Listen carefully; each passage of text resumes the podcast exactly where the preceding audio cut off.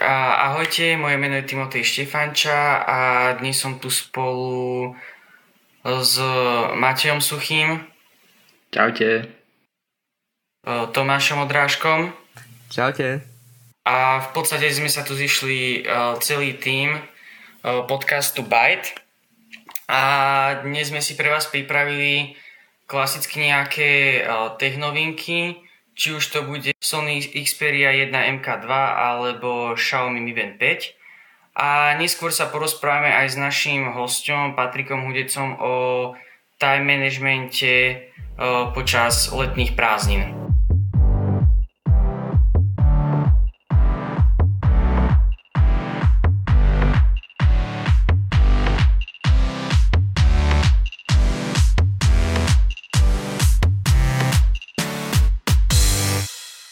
Takže naš, naša prvá technovinka je Xiaomi Mi Band 5. Xiaomi opäť vydalo nový náramok 5. generácie, ako to už majú vo zvyku každý rok. A v podstate treba povedať, že opäť sa prekonali, zväčšil displej z 0,95 na 1,1 palca. Pridané boli aj senzory ako akcelometer, monitor srdcového rytmu, barometer a gyroskop. Ponovom si môžeme e, extrahovať aj údaje týkajúce sa nášho REM spánku a taktiež prešiel zmenami aj software, pretože bolo pridaných 11 profesionálnych režimov, napríklad aj 5 e, e, režimov na plávanie. No a batéria má až 14 dňovú výdrž. Ďalej si teda môžeme povedať aj niečo o Sony Xperia 1 MK2, o tom nám povie teda Matej. Tak e, v podstate Sony mm, minulý mesiac e, predstavilo nový smartfón, novú svoju vlajkovú loď. Už teda druhú generáciu v podstate modelu Xperia 1. Opäť je zlepšený oproti svojmu predchodcovi v niektorých ohľadoch. Ale čo mňa najviac zaujalo na tomto smartfóne, ako považujem sa za fanúšika tejto značky, tak bol to konkrétne fotoaparát, ktorý, ktorý je trojitý a je teda vyrábaný v spolupráci s firmou Carl Zeiss, čo je teda ako známy výrobca objektívov a renomovaná značka. No ale páči sa mi, že konečne Sony prišlo s iným pomerom strán a teda vyplňuje väčšiu časť toho, toho, tej prednej časti že jednoducho ten displej je v pomere 21 ku 9 konkrétne, čo teda mnohým z vás môže byť povedomé z e, pozerania nejakých filmov. E, je to formát, do ktorého sa točia tie širokouhle filmy večerné a Sony je prispôsobené aj na to, aby sa na tom tie filmy dali výborne pozerať. Určite tomu kvituje aj dvojité, dvojité reproduktory, ktoré v podstate sú na prednej strane fotoaparátu. No ale asi najväčším lákadlom podľa mňa je, sú teda tie tri spomínané objektívy. Prvý z nich 24 mm, to je v podstate ten štandardný, ktorý máte na, na, na fotoaparátoch, na smartfónoch. Doplňa ho širokouhlý 16 mm, jeden teleobjektív 70 mm, no a spolu v podstate tvoria veľmi všestrannú trojicu, čo som pozeral výstupy z nich, tak uh, sú veľmi kvalitné. Určite stojí za zmienku aplikácia Photopro a Cinema Pro, uh, respektíve tieto dve aplikácie. Sony si uvedomilo, že má svoju divíziu fotoaparátov Alpha, kde majú v podstate hodne veľa technológií, ktoré sa presunuli práve aj do tohto smartfónu. Veľmi zaujímavé je, je funkcionalita eye tracking, ktorá v podstate pri natáčaní videa dokáže sledovať aj ľudské oko, ale aj zvieracie, tak napríklad pri svojich miláčikoch budete mať vždy ostrú fotku bez hľadu na to, ako rýchlo sa hýbu alebo a sa šantia pred, keď ich fotíte, tak e, vždycky tú fotku budete mať zaostrenú vďaka tejto funkcionalite. Čo si myslíte vy, chalani, uh, o tomto, o tomto smartfone? Uh, ľadovo, dizajnovo, páči sa vám? Ste fanúšikom alebo nie? Tak za mňa, keď som prvýkrát videl toto nové Sony, tak som bol v úžase, pretože ponúka úplne iné veci ako iné smartfóny v tej cene. Sice je to akože dosť vysoká cena, ale predsa keby mám aj od Sony už nejakú alfu, napríklad 7 alebo 9, tak si viem predstaviť, že by som si kúpil tento mobil ako nie nejaký doplnok, že módny, ale ako technologický doplnok, pretože som aj ja videl, že sa dá rôzne využiť pri tom fotení. A akože zaujal ma aj ten jack, že tam je a v podstate ak by sme chceli ten smartfón využiť samostatne na nejaké dotáčanie videí a chceli by sme si tam potom pripojiť nejaký mikrofón, tak cez tento jack vlastne môžeme. Ja ešte dodám, že, že Sony telefóny extra nesledujem a nejako, ale toto je príjemná novinka. E, mne sa celkovo ten dizajn páči, e, ako sa to snaží sklbiť e, taký ten moderný, zakrivený dizajn, ale zanecháva tam zanecháva tam tú kocku alebo tú, tú tehlu, ako sa hovorí. A za mňa je to jednoducho telefon pre, pre fotografov, hej, ktorí, alebo teda pre takých hobby fotografov, hej, ktorí si nechcú nosiť so sebou objektív a, a s foťakom, ale skôr také niečo jednoduchšie, ľahké, na ktorom aj tak môžu spraviť profesionálne fotky.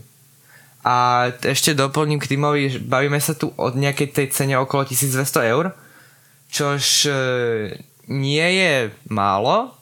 Na druhú stranu si to môžete porovnať s, s iPhonemi, ktoré majú tiež radovo tieto ceny 1200 až 1300 eur. Uh-huh. Ja, ja ešte len doplním, že v podstate nechýba tam 4K display, čo na 6,5 palcovej obrazovke robí hustotu pixelov na uh, jeden palec uh, v hodnote 643, čo je akože jedna z najvyšších hodnôt a najväčšia ako taká jemnosť toho, toho displeja, ktorú v podstate môžete nájsť v, v, v hociakom smartfone v týchto vlajkových lodí. Takže určite vystáva z radu svojim dizajnom aj svojimi technológiami a uvidíme, ako sa, ako sa vám bude dariť uh, voči konkurencii. Tak a môžeme sa presnúť uh, k ďalšej téme a o tej nám viacej porozpráva Tomáš.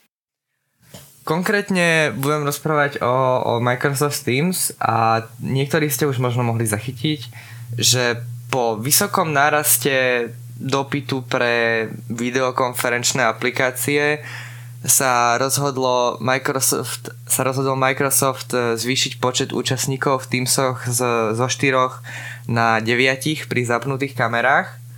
Toto sa ešte viac navyšuje v posledné dni, alebo teda sa ešte bude navyšovať a bude to dokonca na 49 účastníkov e, na mriežku 7x7, keďže tým si sa začali hromadne používať v školách, kde jednoducho tá trieda, keď pozostáva z nejakých 20 až 30 žiakov, tak to nie je postačujúce. Preto v blízkej dobe prichádza update e, v rámci tejto mriežky, e, kde by ste vlastne mali vidieť celú tú svoju triedu, ak ste učiteľ a mali by ste schopní teda komunik- by ste schopní komunikovať so všetkými. Druhou takou novinkou, ktorá už bola dávnejšie oznámená, je spojenie aplikácií Microsoft Planner a Todo v rámci Microsoft Teams. Mohli ste si všimnúť, že v Teamsoch sú implementované, teda v Teamsoch je implementovaná aplikácia Planner, avšak do tejto aplikácie sa pridáva ešte Tudučko, ktoré je uspôsobené väčšinou na také osobnejšie používanie. Hej, jednoducho tam máte tie svoje veci ako nakupný zoznam alebo proste čo si pripraviť do školy a tak ďalej. E, nie je to až tak e, organiza- organizačne orientované ako Planner, e, avšak tieto dve aplikácie sa v budúcnosti spoja do, pod jeden súhrný názov a to Tasks, ktoré budú v Microsoft Teams a tým pádom budete mať pohromade aj svoje tudučko v rámci svojho konta aj planner. No a poslednou novinkou e, z organizačných aplikácií, nazvime to, e, sú Microsoft Lists, ktoré sú niečo na spôsob planera, avšak v rámci, v rámci organizácie, kde viete jednoducho vytvárať úlohy a, viete ich priraďovať jednotlivým ľuďom. Je to veľmi podobné, kde vlastne sa jedná o tzv. Microsoft Fluid Framework, ktorá by mala zabezpečovať bezpečný a nejaký jednoduchý prechod medzi rôznymi aplikáciami a celkovo to ich prepojenie. E, to, o tomto si môžete viac dokonca prečítať na, na blogu e, na blogu Microsoft 365, kto by mal záujem. Tak a môžeme sa presunúť teda k našej hlavnej, najzaujímavejšej téme s našim hostom, ako teda zvládnuť leto pomocou time managementu.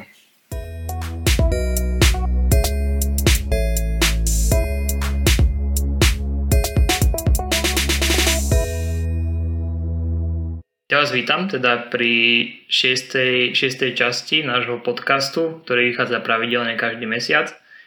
Dneska sme si pre vás pripravili takú asi diskusiu.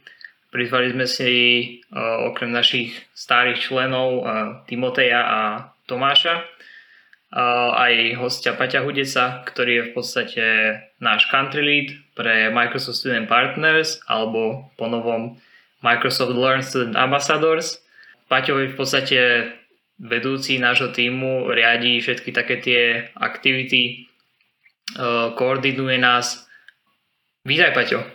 Mm, ahojte všetci a ďakujem za pozvanie. Veľmi rád s vami podiskutujem dneska. Dneska by sme sa chceli tak rozobrať takú tému toho time managementu, celkovo nejakej tej organizácie toho, toho času. Hlavne v súvislosti s prázdninami, ktoré sa nezadržateľne blížia a každý z nás chce nejakým spôsobom využiť svoj čas čo najefektívnejšie. Možno veľa z vás chce nejakú brigádu, máte nejaké veci, ktoré chcete stihnúť. A chceli by sme dneska tak e, prebrať možno taký náš pohľad, e, možno nejaké naše odporúčania, prečo možno si nejako manažovať svoj čas, prečo to môže byť dôležité. A a začal by som možno tak, uh, uh, spýtam sa hneď teba, Paťo, uh, máš uh, už naplánované prázdniny?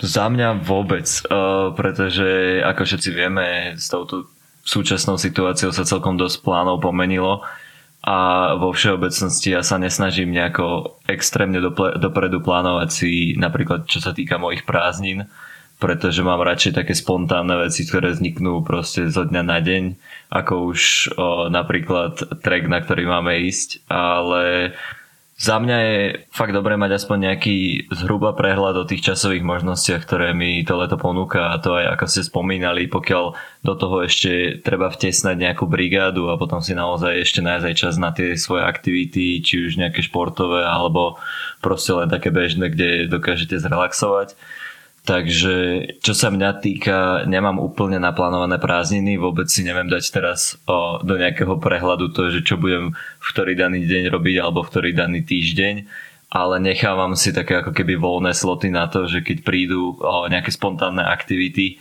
či už o, s priateľmi alebo s frajerkou, tak o, mám na to ten čas. A spýtam sa aj, začnem tebou Tomáš. O, Máš ty naplánované prázdniny? Poďme takto za radom. Ja vôbec. Za mňa je to, v podstate to ani nerobím, mám to nejako zvykom. Uh, jednoducho mám zvyk, že si teoreticky plánujem nejako týždeň dopredu, ale takto prázdniny nejako dlhodobo nemám zvykom, že by som si plánoval, takže ani tento rok nemám nejako extra naplánované. Tak čo za mňa určite, no, tak uh, brigádujem, to je jedna vec a popri tom si musím teda ešte sklúbiť všetky iné aktivity, či už nahrávanie tohto podcastu vlastne po brigáde, alebo uh, aj nejaké výlety, akože nemám to úplne naplánované, ale už sa rysujú nejaké výlety s kamarátmi a podobne. Ja len v krátkosti, tak e, poviem za seba možno, že ja mám zhruba len takých pár vecí spísaných, že čo by som chcel určite cez prázdniny stihnúť a sú, mám ich nejako tak v hlave rozvrhnuté, že kedy asi by to mohlo byť. Ale tiež, sú to, tiež je to také voľnejšie plánovanie, by som to nazval, že nie je to úplne nejakým spôsobom presne dané, že tu vtedy a... Uh, že tak povedzme rovno, že prázdniny sú tak akože na oddychnutie a užitie si, že to nie je proste tá škola, kedy si musíme úplne všetko rozvrhnúť. Čiže prázdniny máme fakt asi také, že aj oddychnúť a nechať to tak aj voľne bežať. Tie aktivity. Mhm. Mhm. A myslím si, že mi všetci dáte za pravdu, že prázdniny aspoň pre mňa boli vždy také dva mesiace toho času, kedy som v podstate ani nevedel, že aký deň je konkrétne. Že je to taký jeden dlhý víkend jednoducho a, a máte nejakú obrovskú, obrovské množstvo toho času, ktorý môžete nejako rozumne využiť. Ale od základu si myslím ani, že by nemalo byť, že nie je správne, aby bol doslova naplánovaný a do písmena proste povedzme na Jasne, kým si študent, asi by si si mal užívať to, že môžeš mať dva mesiace v kuse prázdniny a nemusíš e, chodiť do roboty a riešiť iné veci. Jasné. Ďalšiu vec, čo by ma zaujímalo uh, od vás, čo vlastne používate na plánovanie? A, a, ako fungujete s, ja neviem, buď s každodennými úlohami, ako si rozvrhujete, píšete si nejako do nejakého diáru, máte nejaký kalendár digitálny, alebo a čo vlastne na to využívate? Začneme zase tebou, Paťou napríklad. Ja som mal veľa takých období, kedy som o, strašne v podstate overthinkoval time management a plánovanie a myslím, že obzvlášť teraz aj na YouTube s tými všetkými youtubermi, že sa strašne tlačí produktivita a time management vo všeobecnosti do, do nejakej pozornosti. Ak to dnes robí videa na produktivitu, tak má instantne tisíce, desať tisíce pozretí.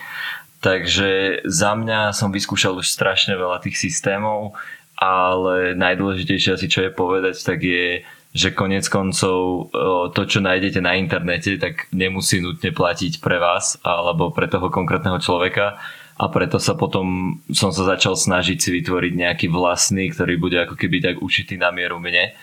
A tým, že sa snažím v podstate čo najviac vecí v mojom živote digitalizovať od poznámok až práve po, po tento time management povedzme, tak za mňa sa najviac zatiaľ osvedčila metóda toho, že používam vlastne kalendár, ktorý je v mojom prípade Outlook a mám ho nejako rozumne prepojený s tými o, mojimi táskami a deadlinami v aplikácii Microsoft To Do. Takže taký viacej digitálny systém hej, využívaš. Uh-huh, uh-huh. Ono ja už som skúšal aj také analogové metódy, povedzme, že si zoberiete fakt len pero, papier a nejaké farebné zvýrazňovače, ale jednoducho sa mi páči to, že takto to mám všade pri sebe, či už je to na mojich smart hodinkách, alebo doma na počítači, alebo v mobile stále vo vrecku. Tak ako si spomínal, tak pre každého funguje niečo iné. Ja napríklad poznám ľudí, ktorí toto absolútne nemôžu a proste nosia so sebou diár, pero a jednoducho fungujú takto, takže takže tak no. A ty to máš sa prikláňaš ku ktorej strane? Digitálnej či analogovej? Ideme robiť súboj, hej? Ale nie. Uh, ja som, ja som na tom rovnako ako Paťo, takže najlepší kamarát kalendár v Outlooku. Uh, tudučko asi ta, úplne až tak nepoužívam tak intenzívne, ale asi by som mal začať. Uh, ako to tak vidím v poslednom čase a jednoducho, ako som hovoril, že väčšinou sa snažím naplánovať veci aspoň ten týždeň, aby som mal nejako prehľad nechám si tam nejaké miesto, po prípade, keby sa niečo vyskytlo a, a tak, no, ja fungujem digitálne. Takže to máme 2-0 zatiaľ, ty si ako na tom týmu? No tak uh, ja ešte pripomeniem, že ja som začal možno tak 2 roky dozadu riešiť ten time management, keď už sa začalo toho viacej hrnúť aj v rámci EŠTC a iných aktivít. No takže vtedy som nejako tak začal, riešil som to hlavne digitálne, ale potom som si povedal, že chcem vyskúšať vlastne aj klasický DR, že ako to bolo vlastne kedysi, alebo proste ešte moji rodičia, keď si to plánovali. Takže vlastne v podstate tento celý školský rok som používal DR a teraz na prázdniny sa zase vraciam naspäť e, do tej elektronickej formy a to, že si do mobilu, do kalendára vlastne píšem veci si plánujem presne upozornenia, čas a všetko tak, ako má byť. Čiže ja som taká strana, že v podstate som využíval aj ešte klasicky tú Takže papierovú formu, ale aj to je taká trochu kombinácia. Dobre som to tak pochytil. On je taký dvojitý agent. Ja sa tiež tak prikláňam asi skôr tímovi. Zatiaľ žijem tak pol na pol, že mám niektoré veci naplánované v tom Outlooku. Také tie veci, ktoré sú napevno, ktoré už viem, že naisto budú, tak si ich tam zabukujem, povedzme že jednoducho má tam ten čas na, na tie veci vyčlenený. Ale zase každodenné úlohy, tak e, na to používam e, DR a snažím sa akože tam si písať tie úlohy, príde mi to také uh, neviem, z nejakého, z nejakého dôvodu som, som zostal takto na tom, že tie každodenné tásky si píšem do toho a príde mi to také akože viacej bežné, také prirodzené, ako písať to možno do toho tudučka alebo tak. Možno by sme sa mohli pobaviť o nejakých tých jednotlivých výhodách a nevýhodách tých systémov. Samozrejme, určite výhody z toho digitálneho systému spočívajú v tom, že máte to dostupné hoci kedy, hoci kde. Či už teda na tom zariadení, ako Paťo hovoril, na hodinkách si to pozriete na mobile, hoci kde čo ešte možno by ste k tomu tak pridali, že čo, akú má takú najväčšiu pridanú hodnotu pre vás ten digitálny systém? Jednoducho, keď potrebuješ, tak ťa to upozorní. Hej, to je... Sice druhá stránka je, keď máš tri zariadenia vedľa seba, hej, a zrazu ti začnú vibrovať, pípať všetky naraz, lebo proste jeden call a o 15 minút tam máš byť, tak je to trošičku, je to trošičku mimo, ale, ale proste to, že ťa to upozorní, že ty, ty teoreticky na to nemusíš myslieť pri tom diári alebo proste pri nejakom liste, ktorý si píšeš, e, tak to je za mňa, to je za mňa taká najvie, najvec. Takže také upozornenia, hej. Uh...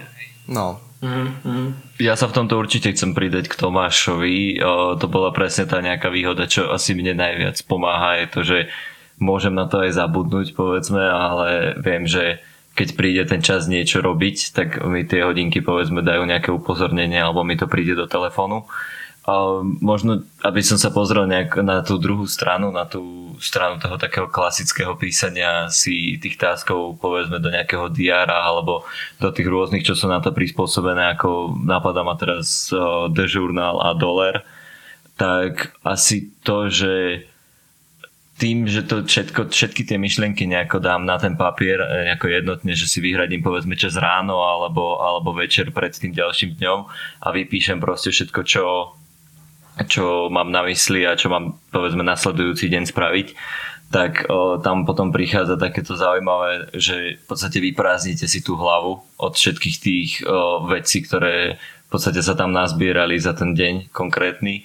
A možno si to viete asi lepšie dať aj do nejakej perspektívy, kdežto pri tom digitálnom nie je tam až taký veľký vstup, čo sa týka tej práce toho, povedzme, ja neviem, mozgu, že to tam musím reálne napísať, musím rozmýšľať nad tým, ako to sformulovať, pretože aspoň ako ja fungujem počas dňa, tak vždy, keď mi na um príde nejaká vec, ktorá, ktorú treba spraviť, buď to ten deň alebo niektorý ďalší, tak jednoducho zoberiem telefón, otvorím si ten widget, kde sa dá rýchlo pridať tá udalosť alebo, alebo tá úloha konkrétna a rýchlo to tam len napíšem, postnem to tam a automaticky sa mi to dá do nejakého inboxu alebo do nejakého takého základného zoznamu, kde sú všetky nejaké úplne úlohy a, a môže, môže sa tam povedzme nejako zapadnúť tými ďalšími úlohami a nemusíte si na ne úplne spomenúť. Ale samozrejme aj na to sú systémy, alebo si viete vypracovať nejakú, nejakú akciu alebo nejaký, nejaký čas, kedy si prejdete zase všetky tie úlohy a roztriedite si to podľa toho, že kam majú patriť. O, možno Timo, ak máš ešte k tomu niečo? Za mňa, keď ja som vlastne tak využíval ten DR, tak o, pre mňa to bolo také, možno má to všetko svoje plusy a minusy, ale keď to mám teda nadviazať na vás, tak mne ten DR zase pomáhal tak, že ja som si tam tie veci akože dopisoval počas dňa a na konci dňa som akože si v podstate povyškrtával, hej, že čo som splnil a čo nie. Ale išlo mi hlavne o to, že ja som si to tam napísal a nie, že by som neustále na to myslel, ale proste mal som na pamäti, že ešte toto, toto, toto a pre istotu som si to kontroloval v tom diári. Kdežto keď to napíšem do mobilu, tak tej minúte, ako to tam dám savenúť, tak proste zabudám, že niečo ešte budem robiť úplne a potom, keď mi príde upozornenie, povedzme, že 10 minút dopredu, tak stresujem, že aha, preboha, že tu som mal byť a nie som tam proste, takže ten DR pre mňa, tým, že som to nosil každý deň, akože aj mobil nosím pri sebe, ale nosil som to v taške, vyťahoval som si to normálne na hodine a pozeral som si tam veci, že ktoré ešte treba spraviť. Čiže má to taký väčší plus možno, že ten papier ešte pre mňa. Ja by som možno dodal k tomu, že o, istého času som sa snažil o, o taký nejaký hybrid a to v zmysle, že som sa snažil v podstate analogovo písať tie úlohy alebo si ich nejako triediť, ale robil som to digitálne na iPade čo celkom slušne fungovalo. Existuje tiež taký jeden systém, ktorý sa volá To Do Today a bol spomenutý v knihe Konec prokrastinácie od Petra Ludviga a čo je celkom dobrá kniha, pokiaľ máte v podstate záujem o nejaký lepší time management, takže to by som možno aj odporúčil si prečítať. A ide v podstate o to, že si vždy určím nejaké úlohy, čo chcem ten deň robiť a vizuálne si ich napíšem niekde, buď to do zošita, alebo v mojom prípade ja som si to písal do iPadu a napíšete si ich tak, ako ich chcete v ten deň splniť potom si k ním doplníte zhruba časy, ktoré by vám mali zabrať alebo ktoré by ste, v ktorých by ste chceli na nich pracovať a potom si to rozstriedite do troch farieb, kde zelená je úloha, čo keď spravím, tak to bude fajn, ale v podstate svet sa nezrúti, keď, keď ju neurobím. Modrá je taká úplne, že bežná, že je dobre, asi by som ju dneska mal spraviť. A potom je červená, ktorú vyslovene, že musím urobiť No a vlastne potom sa k tomu počas toho dňa vraciate a ako tie úlohy plníte, tak vždy zoberiete zase si zaberiete buď tú fixku alebo v mojom prípade teda Apple Pencil a preškrtnete tú úlohu, ktorú ste už splnili. A to bolo celkom zaujímavé prepojenie, lebo na jednej strane som vôbec nemíňal papier a, a na druhej strane som stále mal z toho taký ten pocit, ako keby som to mal reálne niekde, niekde v nejakom diári alebo tak. A ty Matej si na tom ako? Mm, tiež veľmi zaujímavé odporúčanie od Paťa na knihu. Uh, ja ako som na tom? No tak e, za mňa ten uh, analogový DR, čo používam ja, je to konkrétne aj jeden z tých, čo Paťo spomínal, je to The Journal. Minulý rok som v podstate žil s dolerom, skúšal som nejako, dá sa povedať, že som s tým začínal, vyslovene som prvý rok nejako začal si tak plánovať veci tak serióznejšie. A za mňa najväčšia výhoda je to, že si to tak ako viem nejako zvizualizovať lepšie, že je to v takej tej hmotnej forme, tak uh, viem sa predistovať na ten daný týždeň a mám taký lepší prehľad, uh, keď to tam vidím jednoducho na tej jednej strane, že čo proste potrebujem urobiť. Uh, určite dôležité je spomenúť podľa mňa či už máte analogový alebo digitálny systém, kľúčom podľa mňa k tomu, aby ste tie úlohy aj robili, tak je nejaká konzistentnosť, jednoducho písať si tam tie úlohy a vraciať sa k tomu nejako pravidelne, každý teda nejaký deň, povedzme ráno alebo večer pred spaním, kedy už sa vám lepšie plánuje. A prejsť si tie úlohy, či jednoducho som spravil to, čo som chcel dneska urobiť, či to, čo mám na zajtra pripravené, či tam je všetko, mm, jednoducho, či sú tie úlohy stále relevantné. Takže, takže určite ako vrátiť sa k tomu, či už máte nejaké tudučko, Outlook alebo nejaký, nejaký žurnál. Um, dobre. Čo robíte preto, aby ste dodržovali svoj plán, ktorý ste si nejako napísali niekde? Povedzme, že máte nejaké, každý z nás sme robili isto už na nejakom väčšom projekte a neboli to také jednoduché úlohy, ktoré by ste vedeli spraviť do, ja neviem, za jeden deň, hej, že jednoducho museli ste si to nejako rozplánovať. Ako, ako ste nejako trekovali ten, ten nejaký progres, alebo ako, ako sa snažíte to trekovať a aby ste do, dospeli k tomu nejakému úspešnému koncu, povedzme do nejakého um, deadlineu. Hej, semestrálky môžu byť tohto ideálnym príkladom. Hej, máte semestrálnu prácu, na ktorý máte vyčlenený semester, tí, čo v podstate sme na uh, vysokých školách, takže ja a Paťo. možno niečo k tomuto? Ak by som asi mohol to vykopnúť nejako tak o, za mňa rozhodne začať asi čo najskôr, aj keď viem, že to je dosť ťažká úloha a, a sám o, v tom nie som úplne o, ideálne na tom, ak by som mal pravdu povedať. Každopádne, pokiaľ sa bavíme asi o nejakej väčšej veci, o nejakom väčšom projekte, tak snažiť sa ho rozkuskovať do čo najmenších celkov, do čo najmenších častí a asi hlavne by to malo byť uh, malo by to byť napísané tie časti alebo tie konkrétne úlohy čo najkonkrétnejšie pretože aj z mojej vlastnej skúsenosti viem, že pokiaľ mám napísané, že, že prejsť si prvú a druhú lekciu z matematiky, tak to je niečo také, čo jednak sa nedá úplne odmerať, pretože proste kedy budem vedieť, že, že som si ju naozaj prešiel? A druhá vec je, že automaticky ako sa na to pozriem, tak vidím niečo strašne namáhavé, vidím niečo, čo mi zaberie pravdepodobne veľmi veľa času, kdežto keby som si napísal niečo, že vypracovať si tri úlohy z prvej lekcie z matematiky a ďalší deň povedzme si ich zopakovať a pridať k tomu tú druhú lekciu, tak je to o mnoho niečo, je to také, že asi sa do toho potom dá pustiť jednoduchšie, pretože už mám nejaké kroky dané, ktoré môžem v podstate konkrétne urobiť, aby som vedel, že či to mám splnené alebo to nemám splnené. Mhm, takže rozdeliť si projekt na menšie časti určite. Mhm. Mhm, určite. Môžem akože len súhlasiť v tomto s tebou. Áno, to máš.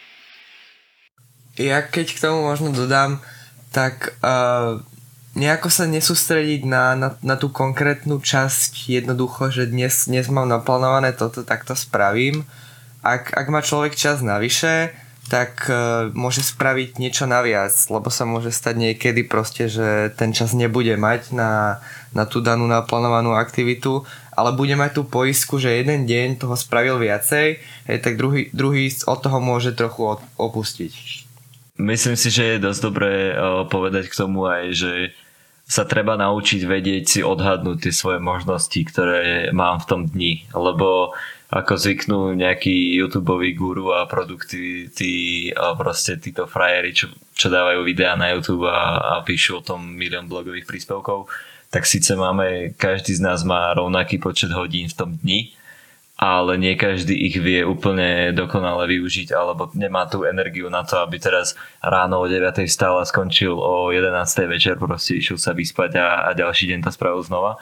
Tak možno si odhadnúť to, že koľko takej energeticky alebo myšlienkovo náročnej činnosti dokážem za ten deň urobiť a nenaplánovať si toho veľa. Pretože potom sa často stáva to, že síce dobre, nejaké tásky z toho to-do listu spravím, ale na konci dňa mi ostane ešte 3 štvrtina veci, ktoré budem musieť buď presunúť na ten deň ďalší a končím v podstate s tým, že, že som demotivovaný z toho, že som viac menej nič nestihol za ten deň. Kdežto keby som si dal povedzme len tri nejaké dôležité veci, ktoré naozaj musím spraviť, tak končím deň s nejakým v podstate prázdnym tým to-do listom a som viac menej asi viac spokojný s tou svojou prácou. No a čo som chcel ešte ja teda dodať je to, že ja by som hneď na začiatku proste, ja viem, že ako aj Paťo vravel, že proste je to ťažké začať s tými o, ťažkými vecami, napríklad s tou matematikou, ale je lepšie práve, že začať s tými ťažkými o, vecami skôr, ako si ich odkladať ako posledné a robiť tie jednoduchšie, pretože ľahšie sa nám potom bude budú robiť tie jednoduchšie úlohy ku koncu, keď, na, keď už budeme mať toho času nedostatok, ako robiť tie ťažké, na ktoré potrebujeme toho času viacej. Čiže jednoducho sa sadnúť si na tie úlohy, pozrieť sa, že ktoré sú najťažšie a začať tými najťažšími. Tam je potom dobre možno aj odhadnúť si, lebo každý sa asi nejako poznáme, že kedy máme v podstate tie svoje také produktívne hodiny v tom dni. Lebo ak mám hovoriť za seba, tak ja o mnoho radšej do obeda riešim takéto niečo, že čo musím urobiť a tie úlohy, ktoré treba proste spraviť. A po obede si potom nechávam také voľnejšie, kde už nejdem do nejakých úplne že intenzívnych vecí, ale napríklad ak, ak sa vyskytne nejaký call s ľuďmi alebo čo sa týka názve MSP programe, tak to o mnoho radšej riešim po obede ako do obeda, lebo viem, že po obede už nespravím tak dobrú robotu o, na tých svojich o, úlohách. Takže možno aj odhadnúť nejakú takú časovú náročnosť a možno aj to je taká vec osobnej preferencie, že či začať najprv tými ťažšími vecami alebo najprv tými ľahšími že niekto preferuje to a niekto to nie. Takže... Mm-hmm. A takisto aj to, že nie každý, nie každý uh, ráno vie vstať povedzme dostatočne skoro a, a potom sú zase ľudia, čo povedzme sa učia do 3 rána do noci jednoducho, ale na ďalší deň si radšej pospia do obeda, ale výsledok je taký istý. Jednoducho treba odhadnúť aj ten svoj nejaký typ, ktorý nám bol daný geneticky, že či sú to tie nočné sovy alebo tie ranné vtáčatá. Ty si tam, Paťo, načetol takú vec, že treba si vedieť aj odhadnúť, koľko tej roboty dokážeme za ten deň spraviť. A s tým podľa mňa dosť úzko súvisí, on sa to teraz tak moderne nazýva, že work-life balance. Hmm. Že či si, či si v podstate plánujete ako keby aj voľno do, do toho vášho systému nejakého, že či jednoducho máte vyhradený nejaký čas, že OK, tak tu budem proste oddychovať, alebo po náročnom týždni, že tak, tak si poviem, že teraz idem proste sa prejsť do prírody a nebudem mysleť na robotu, že tak ako keby fakt sa uvoľniť a vyventilovať možno také tie veci, že plánujete si aj takéto veci? Za mňa osobne, tam kde nemám nič, tam mám voľno. Asi tak to nazvem. Uh, takto špecificky voľno Teoreticky to plánujem len vtedy, ak mám plný deň. Hej, a jednoducho si tam do toho kalendára dám nejaký bloker, aby bolo či už, či už mne alebo aj ostatným, keď plánujú nejaký kol jasné, že, že proste v tú dobu nechcem byť rušený, alebo jednoducho, že mám time off na to, aby som si upratal, upratal myšlienky v hlave a na to, aby som si oddychol. Ale ale po väčšine času to tak nerobím. Jednoducho, keď, keď nemám nič také v kalendári, hej, a nemusím sa pripravovať na niečo ďalej, tak proste mám nejaké to voľno, v rámci ktorého môžem robiť to, čo potrebujem. U mňa je to tak, že ja mám v tom týždni viac menej fixné nejaké športové aktivity. O, povedzme, viem, že je pravdepodobné veľmi, že štvrtok večer hrávam badminton, v nedelu chodím na beach volejbal a tak ďalej a do toho sa v podstate snažím si vtiesnať ešte aj takú posilku ráno a tak ďalej. Čiže áno, snažím sa aj, aj toto nejako plánovať, ale čo sa týka toho voľného času, tiež ako Tomášovi to nejako vyvstane v podstate z toho, že mám nejaký plán na ten deň, mám nejaké úlohy, čo chcem splniť a viem zhruba koľko času mi zaberú a zvyšok už je na tom, ako si to rozdelím. No a za mňa je to tak, že vlastne tým, že ja brigadujem na smeny, čiže ja sa prispôsobujem aj tým smenám, takže podľa toho si vlastne tiež plánujem nejaké športové aktivity alebo, alebo aj nejaké výlety teda, alebo niečo, že proste keď idem von vyventilovať. Čiže u mňa sa to odvia hlavne od tej e, brigády. Mňa by možno zaujímalo, chalani, ako to vy vidíte, že čo je pre vás výhodnejšie a možno aj s touto aktuálnou situáciou, kedy aktuálnou, ako tak aktuálnou, každopádne eh, kedy sa v podstate zo dňa na deň zmenilo to, že už nemáte nejako fixne dané vyučovanie, ale máte viac menej celý deň prázdny a musíte si ho sami vyplniť tými, tými vecami, alebo či vám viacej vyhovuje to, že máte nejaký fixný čas, kde musíte niekde byť, napríklad v škole na hodinách a potom máte len zvýšok, kde si musíte dorozdielovať tie ostatné veci.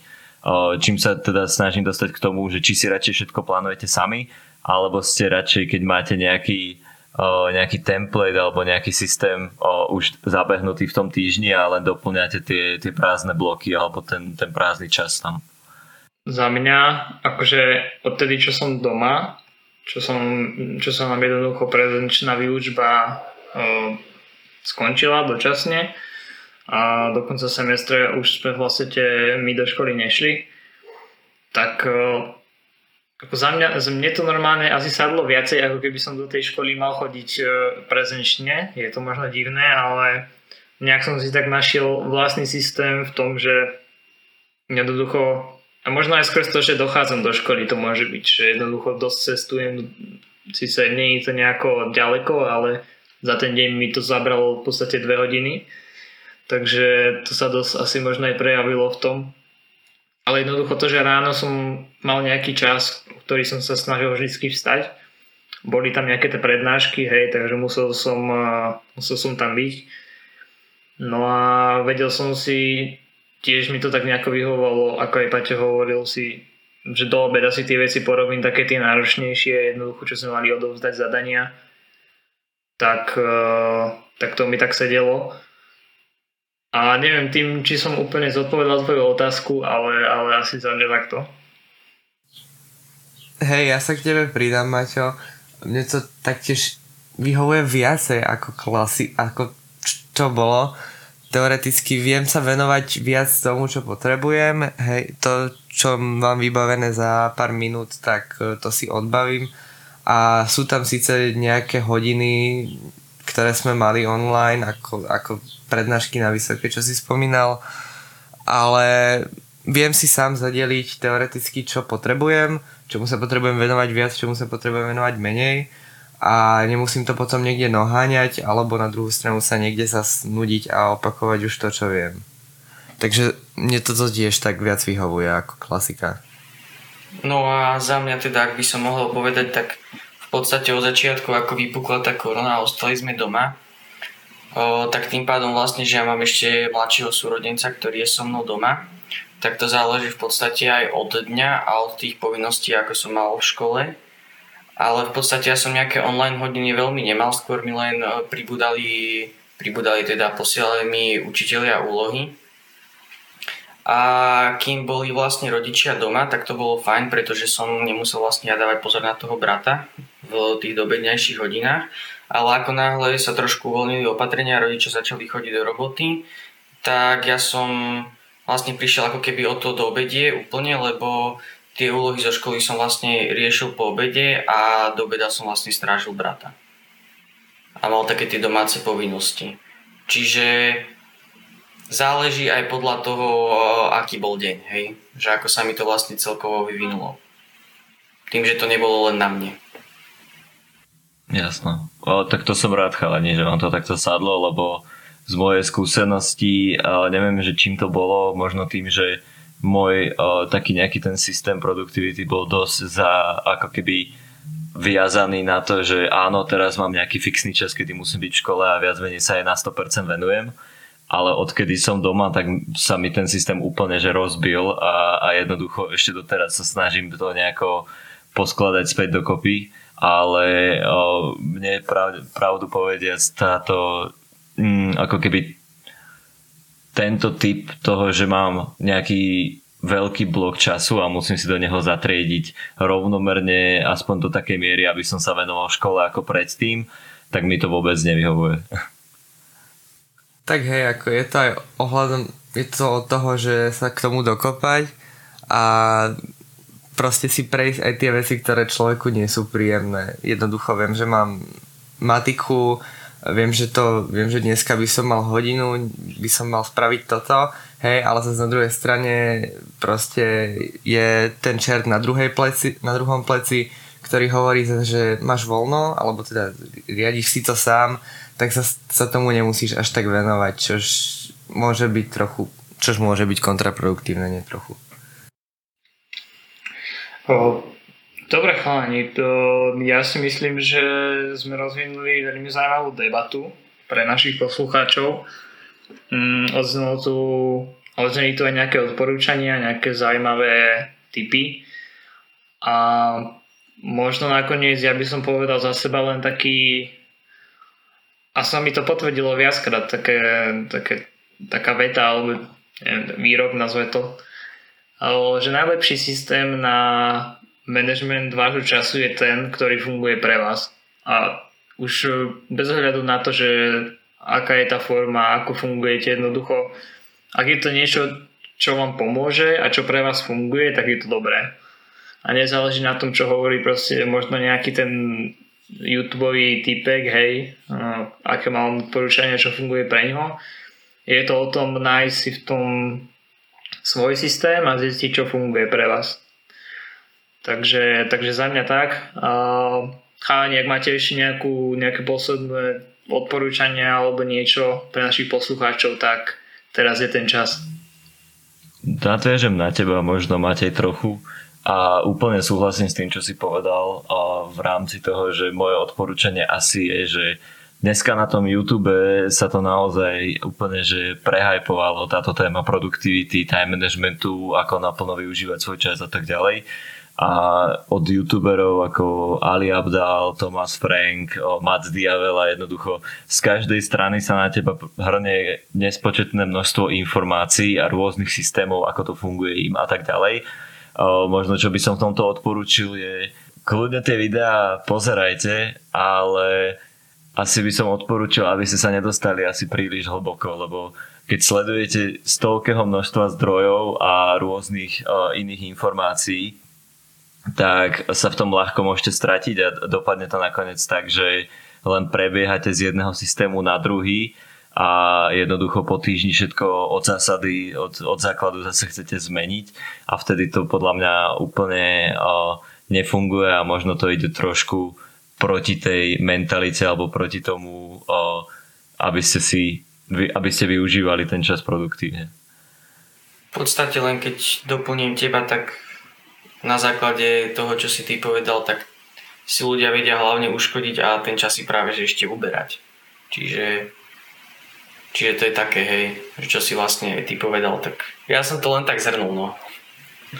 Ja som sa z toho názoru, že nech si každý vyskúša teoreticky to, čo, čo ho najviac naplňuje z, z toho time managementu, hej, proste aký štýl, aký typ ale nedávať tomu týždeň, a, ale nechať tomu nejaký dlhší časový úsek a potom zistiť, že vlastne či mi to vyhovuje, keď nie, tak e, prejsť na iný štýl. Hej, takže, takže za mňa takto. A ešte Paťo, ako spomenul ten YouTube a youtuberov, tak uh, ja spravím takú mešiu ad vsúku, uh, kde aj na našom kanáli nájdete time management.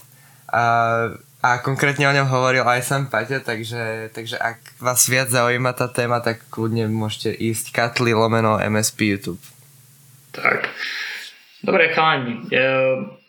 Ešte raz vám ďakujem za to, že ste si, že si, si hlavne ty, Paťo, teda našiel čas pre nás a že si nás mohol teda obohatiť nejakým tvojim e, názorom na túto tému a poďme teda na ďalšiu časť.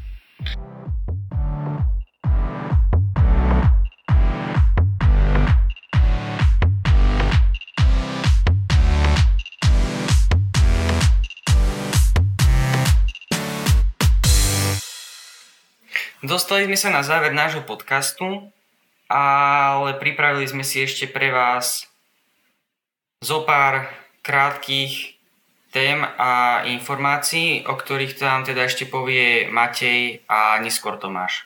Tak e, ja teda začnem v súvislosti aj s tým, o čo sme sa rozprávali v, predošlej, v predošlom bloku s Patrikom, tak e, by som vám chcel odporučiť e, aplikáciu, ktorá vám zaručene pomôže vstať cez prázdniny, keďže možno niektorí s tým máte problém a úplne chápem, že si niekedy chcete pospať dlhšie, ale keď by ste chceli si nejako spraviť možno nejakú rutinu alebo nejaký systém, proste potrebujete určite vstať a nechcete vyspávať, tak e, aplikácia Alarmy vám na to určite pomôže Túto aplikáciu nájdete buď na App Store alebo na Google Play. O čo ide v podstate tejto aplikácii a prečo je mala byť ne, prečo ju spomínam vôbec, každý v mobile máme nejaký budík a no, niektorí si tam nastavíme uh, budíky aj 4, hej, a v podstate nie, jeden z nich nás zobudí, hej. No táto aplikácia sa zameriava na to, aby vám stačil jeden budík a s tým budíkom je vždy spojená nejaká úloha, ktorú musíte spraviť, aby ste sa mohli zobudiť. V tom vlastne spočíva za mňa genialita tejto aplikácie. Môžete si nastaviť od e, žiadneho, že v podstate nebudete mať žiadny nejaký challenge alebo nebudete musieť nič spraviť, len budík vypnete, zazvoní vám na čas. Alebo si môžete nastaviť povedzme nejakú sériu príkladov, ktorú vypočítate Môžu sa líšiť v náročnosti a môžu sa líšiť aj počtom. Môžete si dať 5 ľahkých príkladov, dať si dva ťažké príklady, normálne matematické, o základné operácie, sčítavanie, násobenie, ale pomôže vám to naštartovať mozog ráno a zaručenie vám, vás donúti stráviť v podstate nad tým počítaním nejakú, nejakú dobu a tým pádom vás vlastne nejako zobudí. Zaujímavé je, že môžete si nastaviť aj skenovanie QR kódov alebo ak si zaplatíte premium verziu tejto aplikácie, tak e, dá sa tam nastaviť aj taký challenge, že musíte v podstate prejsť určitú vzdialenosť, aby ste mohli tento budík vypnúť. Ďalšie možnosti tam sú také, že môžete aj odfotiť fotografiu hej, a nejakého prostredia, nejakej konkrétnej veci a musí sa to do určitej miery zhodovať s tou fotkou, ktorú si tam dali na začiatku Takže ak by ste hľadali kreatívny spôsob, ako sa súdiť cez prázdniny, určite odporúčam aplikáciu Alarmy. Tak a prichystal si pre nás ešte jednu novinku aj Tomáš. Jedná sa skôr o taký menší oznam ako o novinku, a, ale teda pre tých, ktorí, ktorí nás počúvate, tak e, v rámci MSP pripravujeme pre vás blog, blog pre študentov, teda ako blog od študentov pre študentov, a viac info sa dozviete v priebehu týchto prázdnin, skôr v priebehu augusta, a, takže sledujte naše sociálne siete. A ešte takým druhý oznam by som povedal, a, tí, ktorí možno ste si nevšimli, tak Microsoft Student Partners sa mení na Microsoft Launch Student Ambassadors, čo znamená, že o pár dní teoreticky, podľa toho, ako vyjde tento podcast, tak už v, v tú dobu uh, by sme mali byť takto oficiálne premenovaní, takže, takže MSP sa mení na Microsoft Launch Student Ambassadors. Tak a toto je od nás pre túto epizódu všetko a my sa s vami lúčime. Ahojte.